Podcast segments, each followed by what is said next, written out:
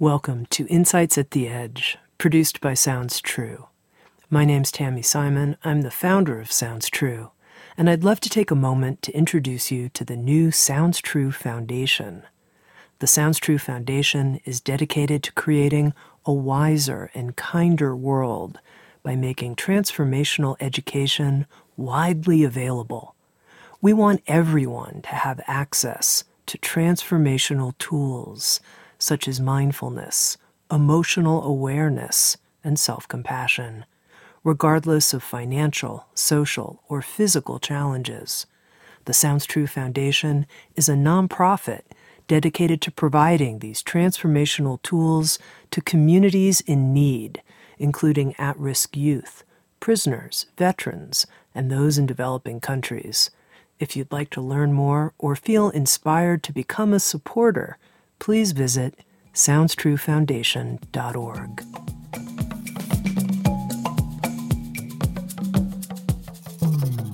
You're listening to Insights at the Edge. Today, my guest is Bronnie Ware. Bronnie is an author, songwriter, and motivational speaker, best known for her writings about the deathbed regrets shared with her during her time as a palliative care worker. These writings were expanded into a book, which has now been translated into 27 languages and is called The Top Five Regrets of the Dying. In this conversation, Bronnie shares with us these top five regrets and how, at the core, it really comes down to living a life with tremendous courage. Here's my conversation with Bronnie Ware.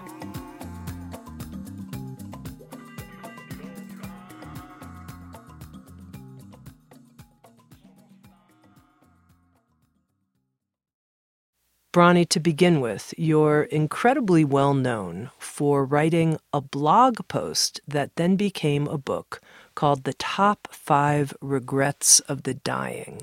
And to start our conversation, I'd love to know what led up to you writing that now famous blog post. Uh, I just finished working with dying people, and I'd set up a songwriting program in a women's uh, women's jail. And uh, an editor of the magazine said to me, Why don't you write an article for the magazine and tell us how that all came about, about teaching the songwriting in a jail? So that was what followed on from looking after dying people.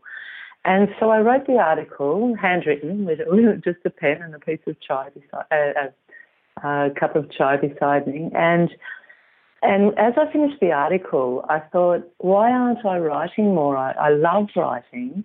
And at the time, I was trying to break through into the singer songwriter world and loving songwriting, but really not enjoying performing and the pub scene and that, that sort of world at all.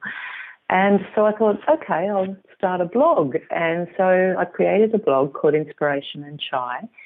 And uh, then I thought, what do I write about? I was sitting outside on the veranda and I was watching the birds and I thought, what do I write about? And as clear as day, my guidance just said, write what you know. And so I thought, okay, well, I've just finished working with dying people for the last eight, uh, just over eight years. I'll write about that. And I just, it was the regrets that had the most profound effect on me personally. So I just sat down and, and wrote the article with really no forethought at all. I had written in a journal often while I was sitting beside the bedsides of dying people, and just as I was untangling my own life and thoughts. And yeah, so I just sat down and, and wrote the top five regrets of the dying because it had shaped, been shaping my life so strongly for the previous eight years that yeah, I, I just wrote that, put it up, and then I just kept writing the blog, and it didn't really take off for about six or yeah six or eight months after that. Yeah, and and I'm glad it didn't because I wasn't quite ready for it then. So I was more ready for it when it did. Mm-hmm. Did gain its traction. You know, it's interesting to me that really the top five regrets are anecdotal. They're from your experience. It's not that there's science behind this or research, and yet it had such a resonance and has such a resonance with so many people. That's interesting. Yeah, it's definitely not academic research. And I mean, I've been called a, a nurse and a doctor and a researcher and all those things, but but that's you know that's not the case. And I've been honest about that from the start. It was based on my own experience, and I've had a lot of people in palliative care write to me over the years and said that is so spot on with what I found with my patients as well. So perhaps it had to be that personal nature for people to resonate with it so much. And also, I'm not sure the actual dying people would have been as vulnerable and safe to be vulnerable had it been had they been academic uh, questions and researchers asking them um, doing the research. Instead, they were just conversations. I, I had no idea I was ever going to share them so widely. It was just stuff that was changing my life. So yeah, it was. I think it was the personal nature of it, Tami. When you were working during those eight years, did you ask the dying people you were working with, "Do you have any regrets? What are your regrets?" Or did this just emerge from the conversations? It just emerged. It always just emerged. Um, the only questions I asked were if the subject was already brought up. And then, as, as a friend and as, as a listener, I would then ask questions that would allow the person to to open up more and, and have that release. So no, it was never it was never a conscious intention. But what happened was there were so many familiar conversations that started of their own accord about regrets that I started paying attention and thinking, hang on, I've I've had this conversation before or okay, here we go again. Here we go. Yeah. Mm-hmm.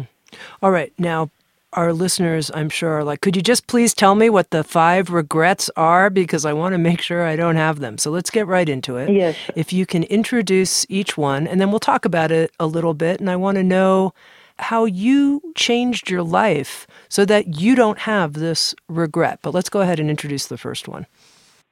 Sure. Um, the, the, most um, common regret was people wishing that they'd lived a life true to themselves, not a life that other people had expected of them.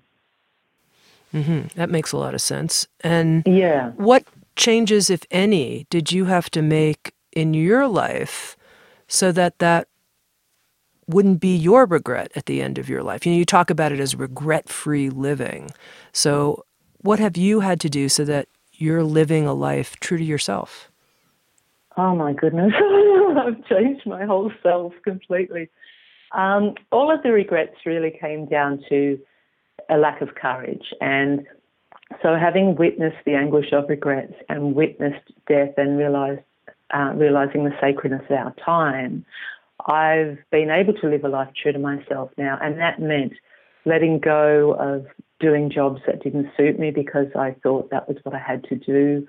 Um, it meant breaking through a lot of old family dynamics and healing that and stepping out on stage when I really didn't want to do that, but I had a message to share. And um, oh my goodness, it shapes me, still shapes me every single day because I know that I've been bestowed this incredible um, lesson and that I've also witnessed the anguish of regret repeatedly. And so with that, it, it every every decision I make, whether consciously or unconsciously, in the background, there's always okay. If I don't do this, I'm going to regret it, or I'm not. Which way am I going to go? I'm going to go the way that that causes the least regret, even if it's the scariest way or the most challenging way. I just cannot lie to myself now. So, um, yeah, I've, I've been blessed hugely in that regard. Mm-hmm. Now, you said a very, very powerful statement that I wrote down and that I'm going to keep with me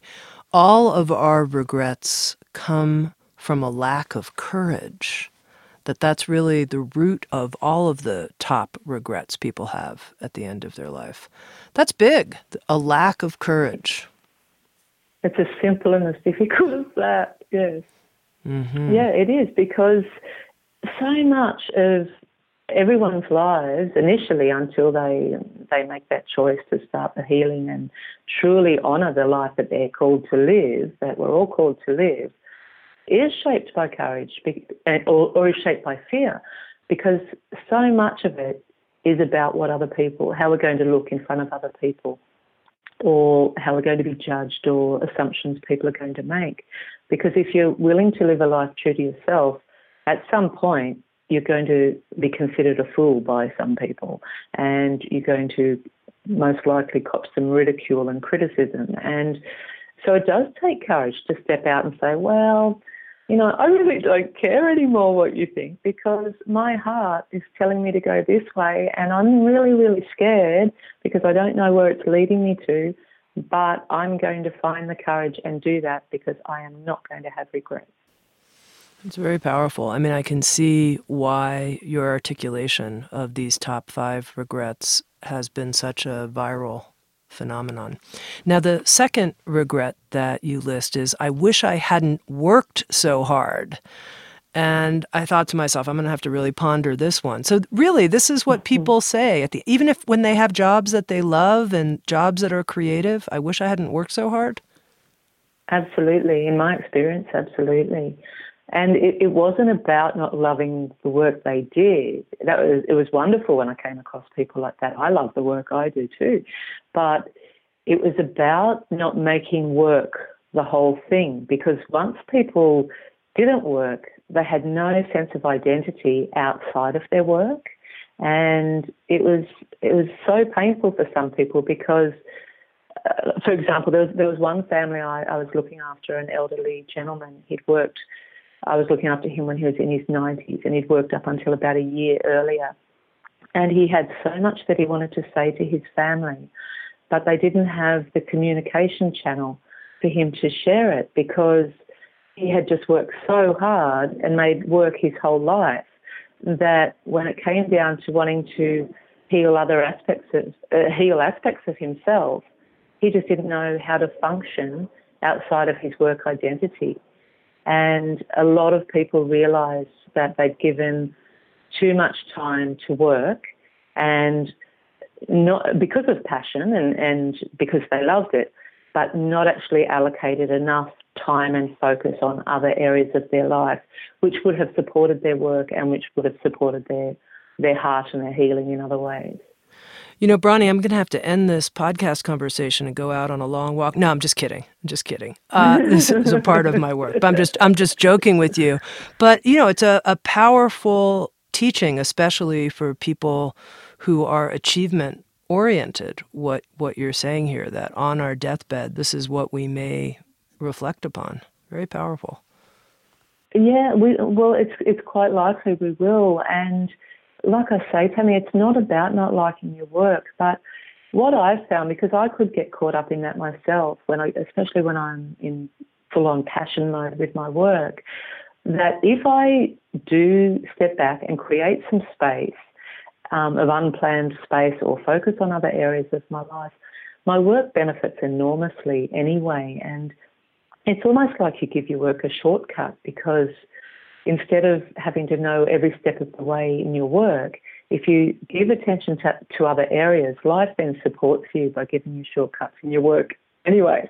Yeah, in my experience. You're speaking my language by bringing up shortcuts. I really like that. Okay, the third top regret that you identify is I wish I'd had the courage to express my feelings yeah, because a lot of people are too scared how their vulnerability and honesty will be received. And that was something that in the end they just wished, they wished that people had come to know them on a different level, but their loved ones couldn't know them on that level because they'd never found the courage to express their feelings. Mm-hmm. I'm curious, here you are, you're functioning as a palliative care worker at the bedside of dying people. How was it that people shared so much of their true heart with you? What do you think it was about the way you approached conversations with people that had them share so much? Uh, I, I think I think it was because I was a listener, and I found that mastering the skill of listening is like a secret ingredient to living a a great life. And I grew up in, in a family where um, my dad was, you couldn't get a word in. Dad, it was dad's way or no way.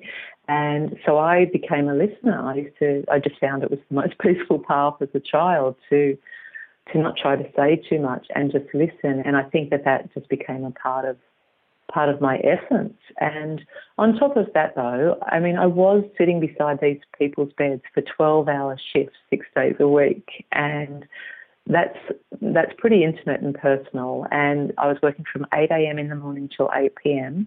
Initially five days a week, and then as they became closer to the end, it almost always happened that they would want their main carer there as often as possible. And so I would work the six 12 hour shifts and then take time off after they'd passed. So the family would come in and out, the doctors would come in and out. This is in, in people's homes. These were people who had the money to afford private care. And uh, so the doctors would come and go, the, the nurses would come and go.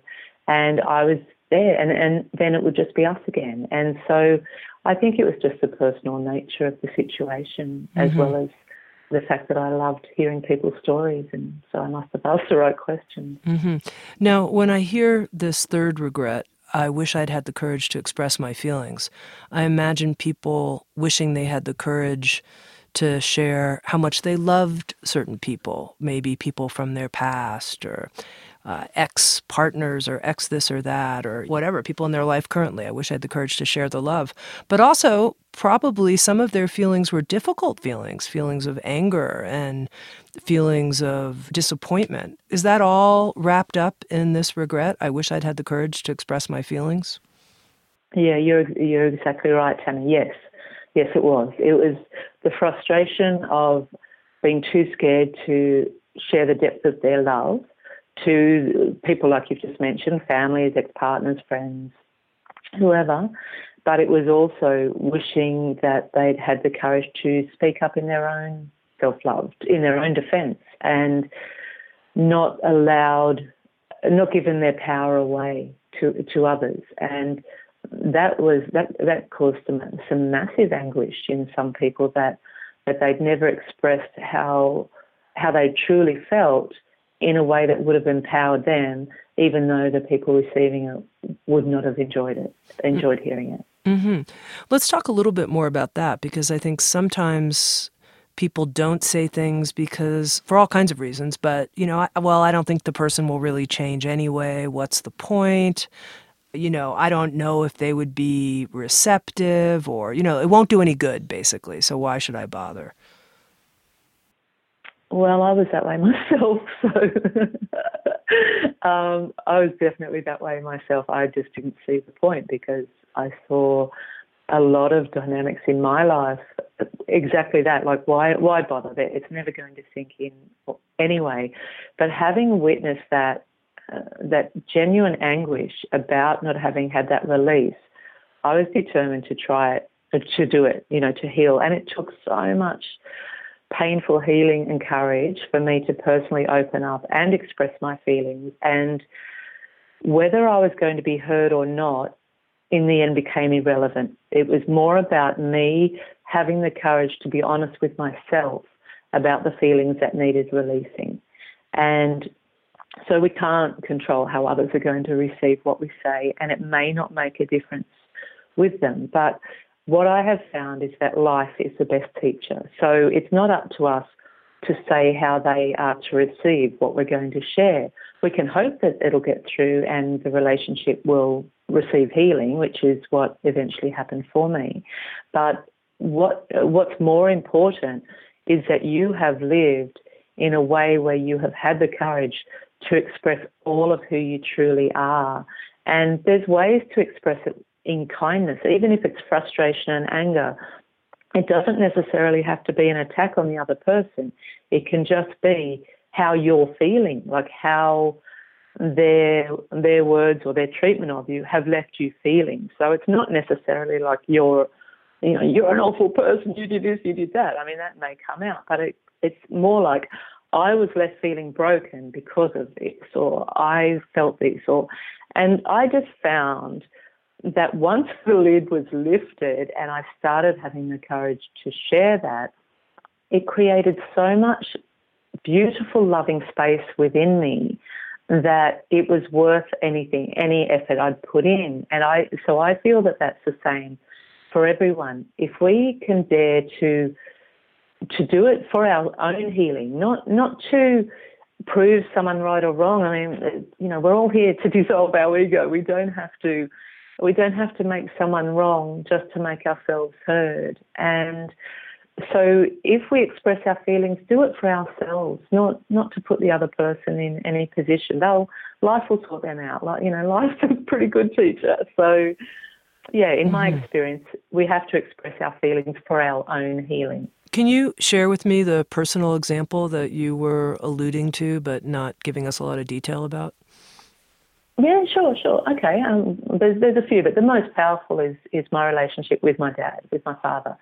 Um, he was a really broken person, a raging, angry alcoholic, but also incredibly remorseful afterwards. And there was a really sensitive, sweet man beneath his brokenness.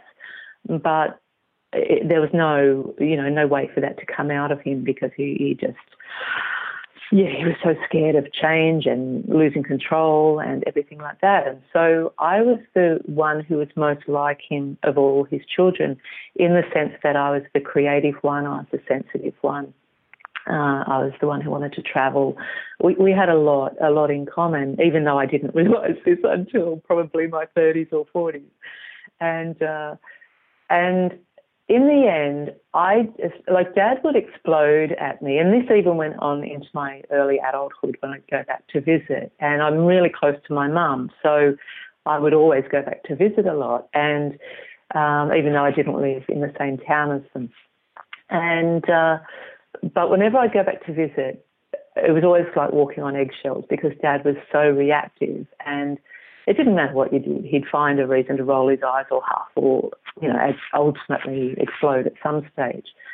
And I just got sick of it. I just got so sick of it. So I, and I was healing. I was trying to, to fix all this pain. And he was also very cruel. He'd also said a lot, like very critical and very, very cruel to me in his verbal abuse. And so I started speaking up um, in in response. And you couldn't really get a word in because he would just speak over you and there, there was no chance to be heard.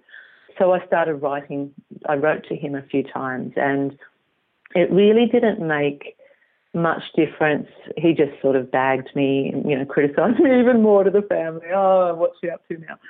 And but I felt it was the only way he would really hear me. And over time, I only wrote to him two or three times, and I exploded to him probably four or five times, like reacted really hugely in his own language. And over time, he did mellow, and a whole new level of respect came. It, it took a good few years, but a whole new level of, of respect came into our relationship. And by the time he died, we had a beautiful, quite a beautiful relationship he loved me as much as he was able to love anyone, and he received my love as much as he was able to receive it. And for that, I'm hugely grateful. And it only came about because I was willing to shift the family dynamics and speak up in my own defense and say, nah, nah, okay, enough of this. This is not true. This is your stuff. This is not about me. I'm not going to take this on anymore. You can say it as often as you like, but I'm not going to believe that anymore and I'm not going to give you that power. And I used a lot of compassion in this as well. I really brought a lot of compassion into my my meditations around our relationship. And yeah, by the time by the time he died, I mean he, he read my book Five Regrets, I think about oh gosh, four or five years after I uh, maybe four years after it came out. He'd heard all about it and but he, he didn't like reading books by female authors. And uh, and so he ended up reading my book right the, towards the end, and all he said to me was, "Oh, well, it was interesting, love. Yeah, it was interesting." But he also then told all his friends, "You should read this book. Bronnie's written. She's done so much more in her life." Like he was really proud, but he couldn't express himself. So all he said to me was, "Oh, it was interesting, love. You know, it was. it's like I don't. That's the best he could do." So. Mm-hmm I was blessed with that, Tami, because I had had the courage to express myself and to try and do it in the most most loving way. And so when he died, I have absolutely no regrets about our relationship because I gave it my best shot. Mm-hmm. You know, interesting to me that you wrote down your feelings as a way of sharing them as well as just blurting them out. I wonder if you think that has particular both healing power and potentially efficacy. Both, yes, yes, because people just because we're ready to express like we've say we've done the work and we've reached a point where we know what we want to say and perhaps we're, we're even confident of articulating it well even if we're feeling vulnerable and scared to say it all.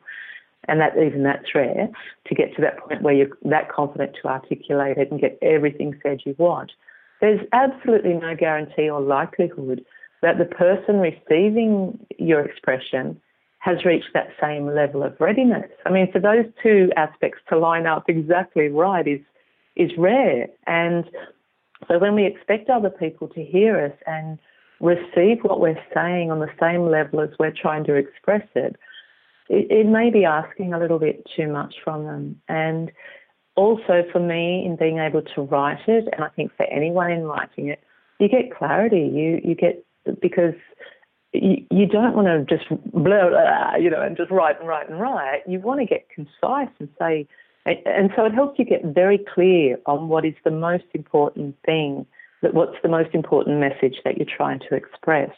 And then, of course, it gives the, the reader, the listener, the time to reflect on it more than once because they don't just hear it in an out, a verbal outburst. They, they instead, they get to read it in they might read it first and think, oh, that's a load of nonsense. But then they have the opportunity to come back and read it again and again and ponder it in a more peaceful place when they're, they're in the right space to do that. Bronnie, I'm going to have a, a confessional moment here. It'll be brief, but my mother passed away recently, and I have a regret that there are certain things that I didn't say, certain ways I didn't express my feelings because I didn't want to upset her. I didn't think anything would change. And I wonder what you think even about writing it all down, even though she's not here to read the letter. Oh, absolutely. Just just write it down. Write it down for your own benefit, and because you know we're all loved, so she's going to receive going to receive the loving intention behind what you're saying, even if you think it's stuff she wouldn't have liked to hear. She was your mother, so she's you know, a mother still wants their child to be at peace and to be happy. And so, on a human level, she may not have agreed with what you wanted to want to share with her, but on a soul level, she'll probably be so proud and grateful to you for having the courage to express it all because she chose to be your mum in that lifetime. So, on some level, all she wants is is for you to be peaceful and happy. Mm, thank you. Okay, and I also want to circle back to something because I'm still struck by your comment that all of the regrets come to a lack of courage. And with the first regret, not living a life true to yourself, it's pretty obvious that it's a lack of courage. And here it's wishing I'd had the courage to express my feelings. Where's the courage when it comes to the second regret that we touched on? I wish I hadn't worked so hard.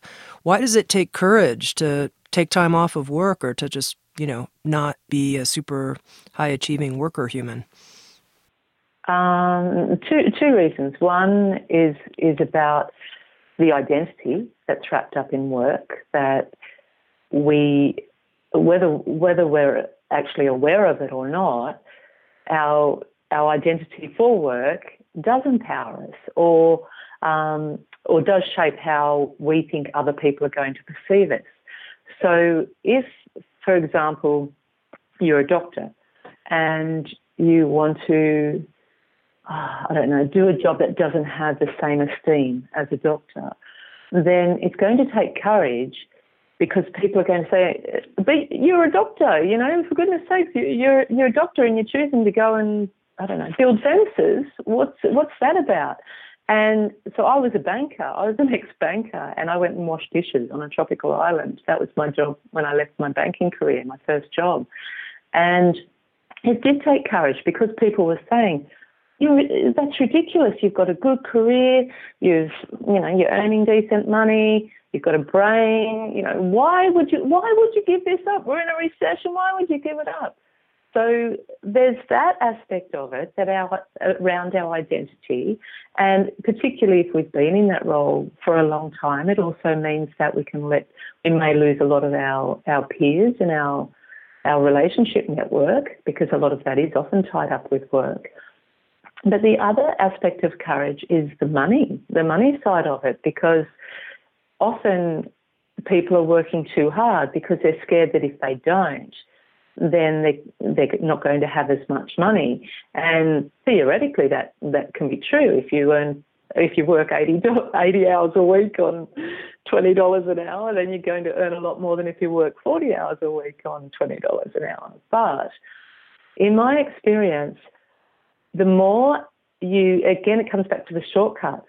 The more courage you find to step away and say, "This is this, this is disempowering me. This this work.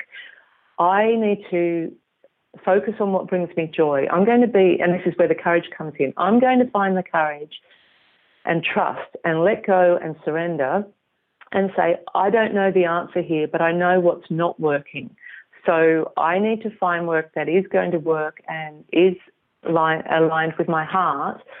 So I'm really scared, but I'm going to find the courage to not work so hard and to allow life to actually bless me in ways that I have no idea of yet. Mm-hmm. Bronnie, I am so enjoying this conversation and learning from it. Thank you so much. Really getting a I'm lot out of it. it. All right. You. Okay. The fourth of the top five regrets. It's almost like one of those things where you know, have a countdown to the favorite song, but it's a little different. but exactly. Okay. I wish I had stayed in touch with my friends. Interesting that okay. this came up. Yeah. yeah. Well, this is this is for people. This is before the internet really kicked in, and this is for from a generation uh, that didn't didn't have the internet, but it's still relevant in the sense of you know that the relationships were about um, how this worked. Tami is that people were wanting to reflect and reminisce on the beautiful and fun aspects of their life. So people who are dying want to live for as long as possible, and oftentimes the family, which were often adult children, the families were already going into a place of grief while the person was still alive.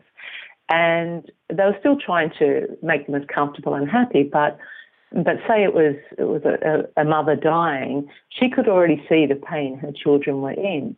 But from a, an individual perspective, stepping out of the mother role, she still wanted to you know, embrace any aspects of her life, any clarity she had in between pain and painkillers as much as she could. And that's where friends really came into it because even though friends were also grieving and um, had their own pain, there, there was just such a different dynamic where friends could reminisce about the good old days in a way that family couldn't. And and it brought a lot of mischief and laughter and just a whole different angle of love to the dying person's final weeks because the family, you know, the family often didn't know all of the stories that the friends knew. And so they had, a lot of them had lost touch. And when they got to that point of dying, they were thinking, why on earth didn't I didn't I stay in touch with these people? And uh, I, you know, I, I tried my best to to fix that a few times, and sometimes had success, but but not always. And this still applies even with social media. You know, we, we don't lose touch so much, but we're not as inclined to have one-on-one, uh, personal, in real life conversations anymore. And they, you know, they are what we need at the end. They are what we need all the way through, to be honest. But it's it's it's the lack of um, contact, bringing everyone together, and and again the courage came into that because sometimes people were feeling stupid to want to reach out to other people. I, I remember one old guy saying, "Oh no, no, he'd, he'd think I was a sentimental old fool if I wanted to track him down now." And it's like, well, but you're dying, and I'm sure he'd love to hear from you. And in that case, that gentleman didn't actually have the courage to track track his old mate down. Mm-hmm. You know, before we get to the last of the top five regrets, you wrote a blog post more recently called The Five Things I've Learned Since Writing About the Five Top Regrets. And I thought Bronnie really knows how to rock this list of five structure. But anyway, uh, one of the things that you wrote of the top five things you've learned since writing the top five regrets is that it's real life mm. connections that are the essence of joy. And in a way, I think you're pointing to that with this staying in touch with our friends and saying it's really throughout our life that these real life connections are where we find our joy and that we need to prioritize them.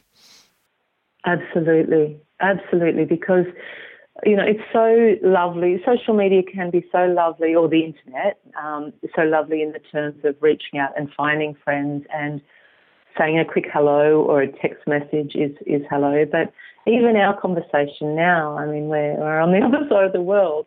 But if you had have sent me questions and I had have replied, it wouldn't have the flavour that, that we have in a real life conversation. And so the more we can hold on to the old world or return to the old world and have real life catch ups with our friends, the richer our life will be. And I know we're all busy and there's so many demands on our time. But I prioritise that these days. I well, I, I never really let go of it because I've learned the hard way, learned through other people's hard lessons. That those real life, um, the time spent in real life connection, it, it truly is the essence of joy. Mm-hmm. God, you know, it's it's almost like these reminders. In a way, they're cliche, and yet I feel like I benefit from them. It's interesting. I benefit from having them be put right in front of me. Mm. Well, they, they probably are cliched, but then cliches are often, you know, they've got a common denominator that a lot of people relate to them. Mm-hmm. All right, the last of the five regrets. I wish I had let myself be happier. And I think this is really interesting. Let myself be happier. So tell me what you discovered in talking to people on their deathbed about letting themselves be happier? Well, they hadn't realized that uh, that happiness was a choice, and that's not denying that they're suffering and learning and pretending to be happy every minute of the day. That's that's unrealistic. We're we're here to be to be stretched and to grow and, and to return to our our wholeness. But a lot of people realized that they had allowed the opinions of others to stop them from having joy and hadn't and had focused on that rather than focusing on the beautiful things about themselves or the blessings in life or those incredible small magnificent moments in between that actually make you bring bring you happiness in between all of the other challenges.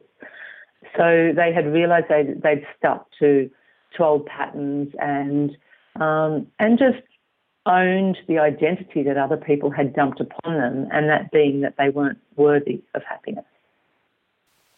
You know, in listening to you describe the top five regrets, I can see how important and valuable it is to have that perspective of it's like I'm on my deathbed and I'm looking back at my life but I'm not, so I get the chance now to live differently.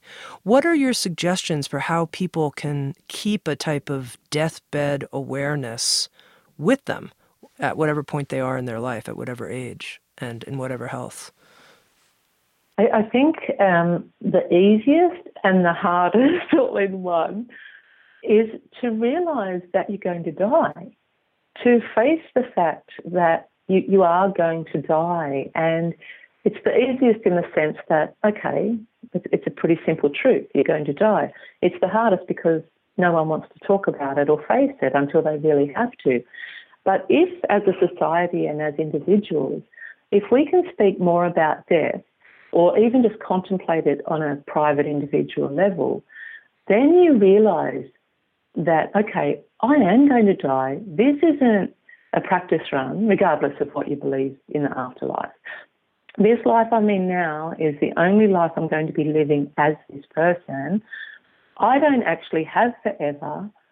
I, this this one day I'll get around to it one day thing. It's never going to happen if I don't find the courage now.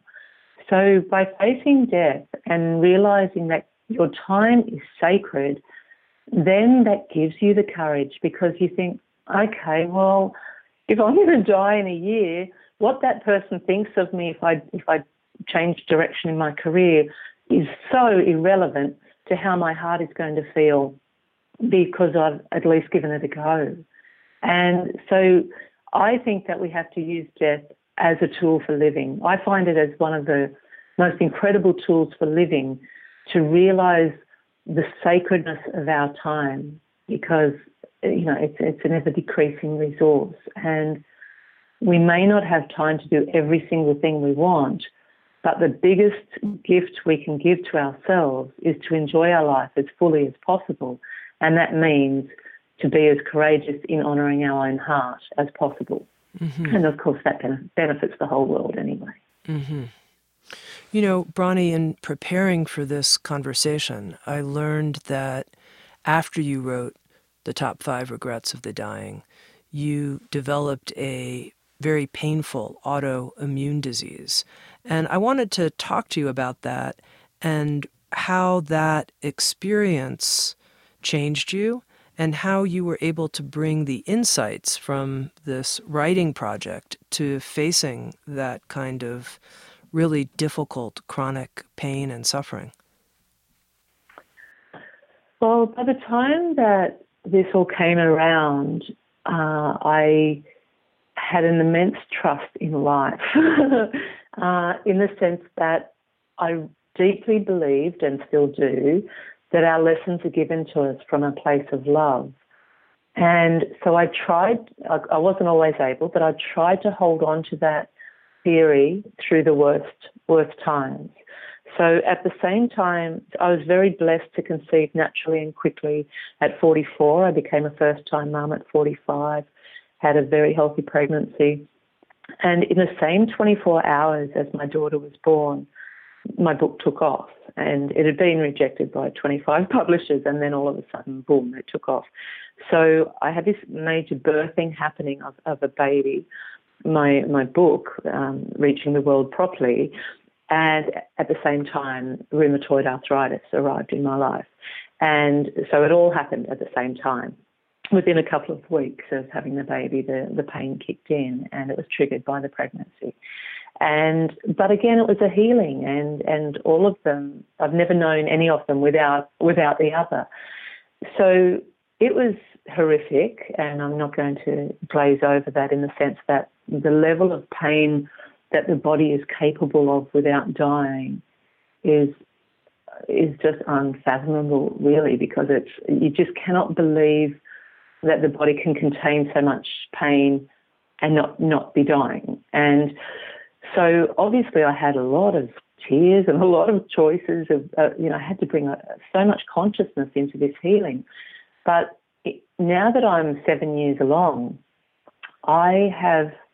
I am so grateful to have have have this disease because it has taught me gentleness. It has taught me space. It has healed me in ways that nothing, nothing ever could have. And I deeply believe that as awful as it can be, as painful as it can be, whatever lessons we are given are absolutely perfect for who we are and for bringing us into our best self, and that they are given to us from an incredibly deep place of love.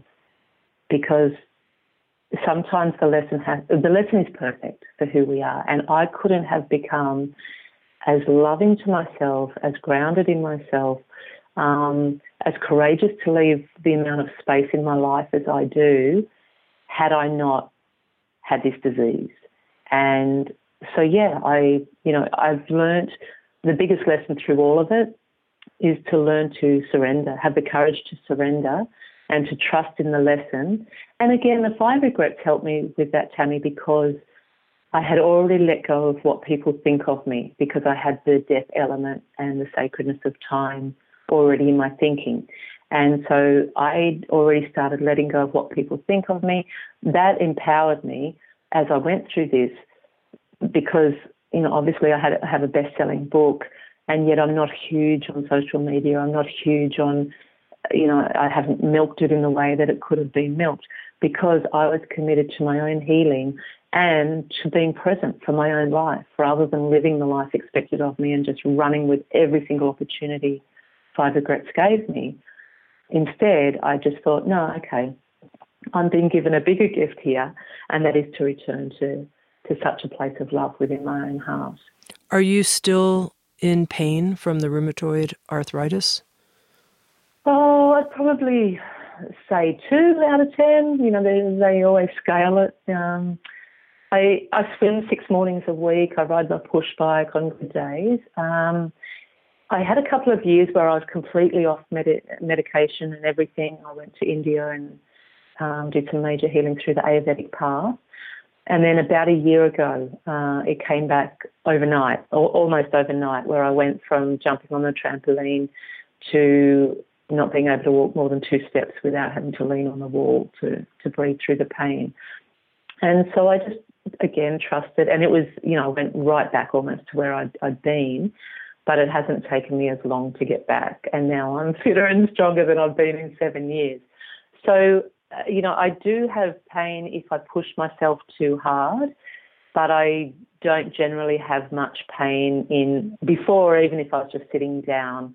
I would always have some level of pain. Whereas I'm sitting here chatting to you now and I don't feel uh, I have to I have to search for the pain. There's a little bit of pain in, in one of my feet at the moment, maybe mm. a one out of ten. But even then, I had to search for it. So most of the time, as long as I go gently, um, I'm I'm doing really well. But I I I know what my limits are now, and if I push myself too hard, certainly I still live in pain. You know, I'm moved and inspired by your story by you sharing that it was, you know, horrifically painful, but that you had this underlying, overriding, powerful trust in life through it. And yet, I want to address that person who says, you know, yeah, life is the teacher, love is the lesson. I'm hearing this, but, you know, I'm going through a hard time right now, this person says. Mm-hmm. And, you know, I hear those as words, but I don't feel it. I don't really feel that kind of trust. I don't feel the trust. I want to, but I'm not there. Mm. Well, I would pray for that person that they could realize how much time they're wasting in trying to solve everything themselves. Because even if you're not feeling that, then you're doing it alone. And that's a pretty hard place to be. Not that we don't have to get to know ourselves and our heart, but but without that level of trust, or not that level, without some level of trust, then there's not even a level of hope. And, and hope is, is a pretty powerful support system. If you can't trust, at least try and at least try to find the hope. But more and more, we have to realise we're not in. We're all in this together. we're, you know, you're not alone in it, and the harder the lesson, the more we tend to isolate ourselves and think we have to do it on our own. Whereas they're the times when we actually have to allow others to step up and realize what they're capable of by asking for their help. Mm-hmm. Now, Bronnie, you've written a new book called Bloom A Tale of Courage, Surrender, and Breaking Through Upper Limits. And in this conversation, we've talked quite a bit about courage, and you've brought up surrender uh, a couple of times in powerful ways, and especially here in talking about the process that you've been through with rheumatoid arthritis. Tell me a little bit about this idea of breaking through upper limits and how this became an important teaching for you. Well, I realized that just as there's a place we can get to in the depth of pain and despair where we say, I am really at the bottom here, I, I cannot take another ounce of pain and then actually usually life gives us a little bit more till we get, and there's usually a couple more layers down. And then we can get to the absolute bottom where we're, we're broken, where we just, our old self has, has shattered and, you know, we're, we're having to, to be reborn from that place. And where we do reach the absolute depth where we say, that's it, I, I am so broken, I cannot take one more ounce of pain. And that is a turning point. The same works the other way. As we learn to open our heart and receive life's blessings, we also, it's like there's a, a cloud above us, and um, and we get to a certain level of goodness where we're allowing opportunity in, we're allowing more love, we're allowing more joy into our life, and then we hit an upper limit where we genuinely don't know how to allow more joy in, or more goodness, or more blessings, and so we can often sabotage ourselves whether consciously or not. We can rock the boat in a relationship, or we can um, quit a job that's starting to just starting to break through to the good points, or do things that Um, that are just our old self patterns because we really have reached that place where you think, I don't know, I don't know how, and, and it's not conscious, of course, we'd never do that consciously to ourselves, but a part of us is thinking, I don't know how to let more goodness in. And so, what I find when I've reached those places, I've started recognizing the, the, the sabotage. And when the old self comes back and wants to sabotage me in some way, then I just think, no, no, no. okay, I'm not ready for the next step, but I am not going back down there. And so that's when I just really stay committed to leaving space in my life and do something that brings me joy that is simple and manageable, like going for a bike ride beside the river or doing something that brings me joy but is not a scary gift of joy, something that's familiar and and I just keep staying committed to that level of joy until all of a sudden I, I sort of realize, okay, righto life, I'm I'm ready for the next level. Let's let's get on with this. And then sure enough, before long something I take another step up into some unknown area that leads to further joy. Can you give me an example once again of you saying, aha, this is an upper limit issue, I can see it? Yeah, um, okay. Well, a recent one is um, so, so one of the biggest fights I've, I've had in my, in myself in my career or in my whole life is in being seen. Um, because I got used to just finding peace in being in the background in, in growing up, and then life called me to this public role, and I hated it. I, I really resisted it so much, and it started off with I wrote a, a book and um, with some quotes with nature photos, and that was how my creative journey started. And that was safe. I just sell my photos at markets. I didn't have my my name on the back and back of the photos, my surname. I you know I was covering my tracks the whole way.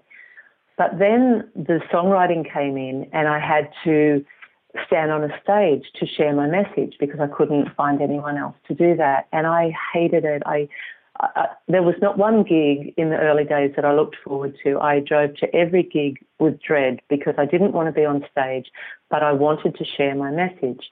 And I just kept, so I'd come up against these limits and I just think, think no, I'm going to break through this because I know how good it will feel to be heard and to have my message, you know, help people. And so I kept going through that. And over time, the the performance started bringing me joy because I started finding the right audience, but also because I let go of those uh, those limits that were restricting me from actually enjoying it. And then that led to me speaking on stage. When I speak on stage now, I don't even I don't think about it. I, don't plan it. I just say to God, okay, let me allow me to say what this audience needs to hear. And so sometimes I can come off a stage and I could think, oh, I could have said that and that and that. That would have made me feel more clever. But I don't do that now. I just say to life, work through me, say what this audience needs to hear. And I've got the confidence to do that. But I wouldn't have if I hadn't kept breaking through the upper limits of what performing was trying to, to bless me with. And so even recently, you know, I haven't done many videos at all, um, at all. um, online on YouTube. There's some of me doing interviews and whatnot, but generally I've avoided uh, video completely because I just don't like it. Uh, it's not my my medium. And and so recently I launched a membership community and I needed people to get to know me and to trust me more by getting to know me. And so I thought, okay, I'm going to do videos and I'm going to let them really see who I am at my best. And so I just made it so fun, Tami. I just, instead of sitting there thinking, I've got to say this and I've got to say that and get all the copy right, you know, all the copy correct, and I just thought, oh, I'm going to let go of all that nonsense. I'm just going to sit and chat to these people and let them get to know me. And so I put videos on my social media and um, and let people get to know me. And it was a real upper limit for me. Not that I'm scared of people um, seeing me. I mean, my face is in plenty of places, but but more, it just wasn't my thing. It didn't bring me joy, and so in the end, I thought, okay, people need to get to know me better. I'm going to do some videos and allow the world to see me better, see me more clearly, and that's what I did, and it was fun. So I think that that is probably the most recent upper limit mm-hmm. that I've worked through. Mm-hmm. It's, it's, the example that came up. Yeah. Mm-hmm. You know, it, it's possible we could put our whole conversation under this umbrella term that you use, uh, regret free living. And when I think about that term, regret free living, I imagine somebody who feels guilt about something or other. You know, in that situation, I lied. And maybe I lied for so many years, I don't even want to go back and correct it. Or, you know, I have this guilt about something else. You know, I allowed myself to not take care of my body well or whatever. What would you say to that person who says, you know, I've heard this whole talk, but I'm still perplexed by these things I feel guilty about that I'm holding on to? Mm. Well, it's human to make mistakes, and we have all been there, and we can all look back on how we'd have done it differently if we had the wisdom of who we are now. But we didn't. We were who we were then. And so, what I say is rather than feel guilty and judge yourself so harshly, because that's all regrets are a really harsh judgment of ourselves. That, you know, we all make mistakes, but regrets the only thing that turns a mistake into a regret is that harsh judgment of ourselves. So rather than judge yourself so harshly and you know have guilt and or any other toxic emotion that isn't empowering you now, bring compassion to your old self because if you can recognize that what you did wasn't ideal, was not ideal, then you've already evolved from being that person to who you are now. So, from who you are now to the person you were, bring loving compassion to that person and say, okay, you messed up, but you did the best as who you were at that time. I, you've since grown into who I am now. I am going to love you with all of your frailties, mistakes, vulnerabilities, and everything else because that's who you were then and I'm going to love you anyway. I'm not going to judge you anymore. I am not going to dump this guilt and regret on you. You you messed up. You've learned from it. I'm going to hold you tightly and lovingly in my heart and move forward with you. Beautiful. All right, Bronnie, I just have one final question for you. This Sounds True show is called Insights at the Edge. And I'm curious what your edge is, especially in terms of this theme of courage.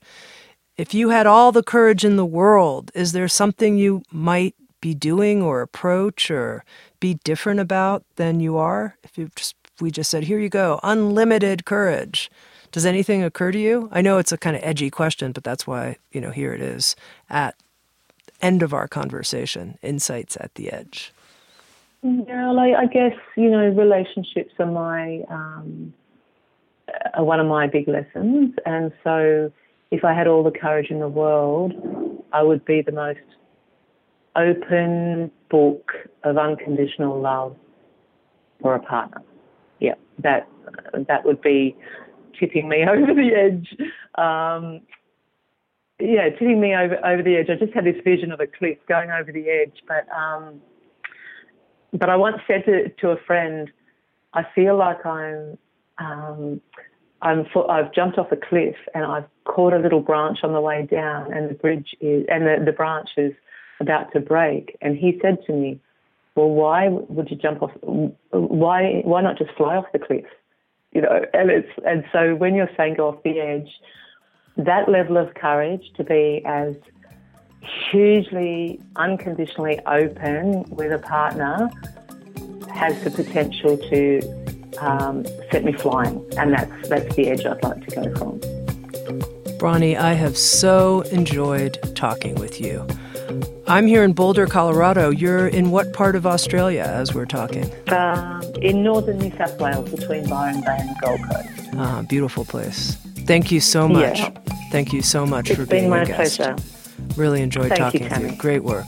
Bronnie Ware is the author of the book The Top Five Regrets of the Dying A Life Transformed by the Dearly Departing, and a new book called Bloom A Tale of Courage, Surrender, and Breaking Through Upper Limits. Thank you for listening to Insights at the Edge. You can read a full transcript of today's interview at soundstrue.com forward slash podcast. And if you're interested, hit the subscribe button in your podcast app. And also, if you feel inspired, head to iTunes and leave Insights at the Edge a review. I love getting your feedback, being in connection with you, and learning how we can continue to evolve and improve our program. Working together, I believe, we can create a kinder and wiser world. SoundsTrue.com, waking up the world.